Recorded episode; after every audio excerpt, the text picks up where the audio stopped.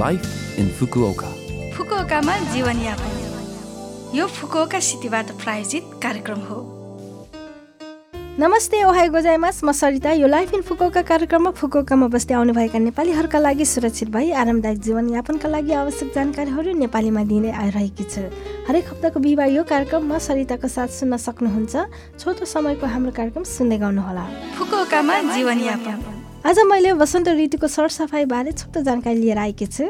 जापानमा सामान्यतया डिसेम्बरमा सरसफाइ गरिन्छ तर वसन्त ऋतुमा सरसफाइ गर्नुका धेरै फाइदाहरू छन्।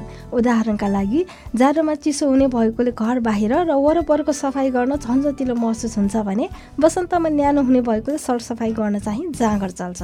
वसन्तमा झ्याल ढोका खोलेर सजिलै भेन्टिलेसन गर्न सकिने र तापक्रम जति उच्च भए त्यति नै तेलका दागहरू पनि निस्कन सजिलो हुने भएकोले यो मौसम सरसफाइको लागि उत्तम मानिन्छ। धोएका कपडाहरू पनि सजिलै सुक्ने भएकोले पर्दा र सोफाका खोलहरू आदि धुन पनि सजिलो हुन्छ। कोठाको सजावटमा परिवर्तन र पहिरनको परिवर्तन सँगसँगै सरसफाइ गर्ने गरेमा कोठा तिलिक्क भए थप ताजा महसुसका साथ बस्न सक्नुहुन्छ। वर्षको अन्त्यमा सरसफाइ गर्न नभ्याएकाहरूले यस वसन्तको अवसरमा राम्ररी सरसफाइ गरेर हेर्ने होइन त? फुकुओकामा जीवनयापन।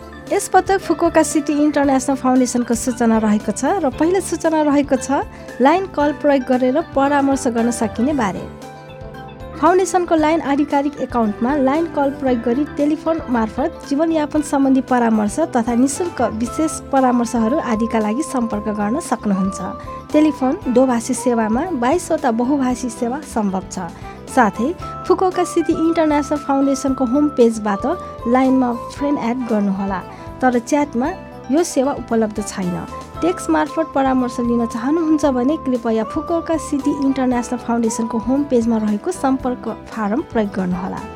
अब अर्को जानकारी रहेको छ जापानी च्याटिङ इभेन्टको बारेमा।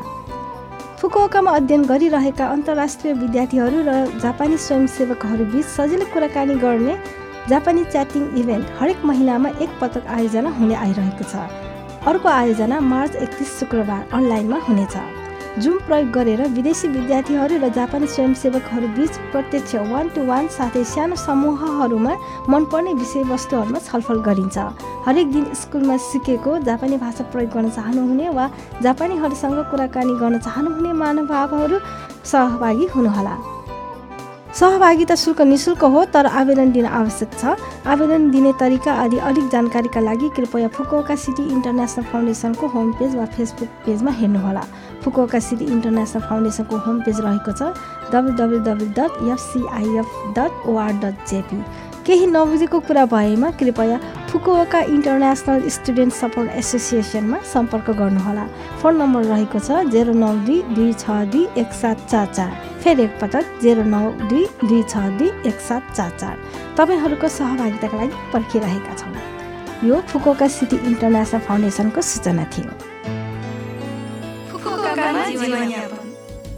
यो हप्ताको लाइफ इन फुकोका कार्यक्रम तपाईँहरूलाई कस्तो लाग्यो? लभ एफएमको होम पेजमा गएर लाइफ इन फुकोका नेपाली भनी खोजी पोडकास्टबाट यो कार्यक्रम तपाईँहरूको मिल्ने समयमा सुन्न सक्नुहुन्छ ब्लगबाट पनि जानकारी पाउन सक्नुहुन्छ हामीलाई मेल पनि पठाउन सक्नुहुन्छ। हाम्रो इमेल ठेगाना रहेको छ seven six one eight the rate love FM dot co dot JP आज कार्टुन स्कुलको एकहोरो विरती गीत तपाईँहरूको लागि राख्दै बिरा हुन चाहन्छु। तपाईँहरू सबैको दिन शुभ रहोस्। नमस्ते!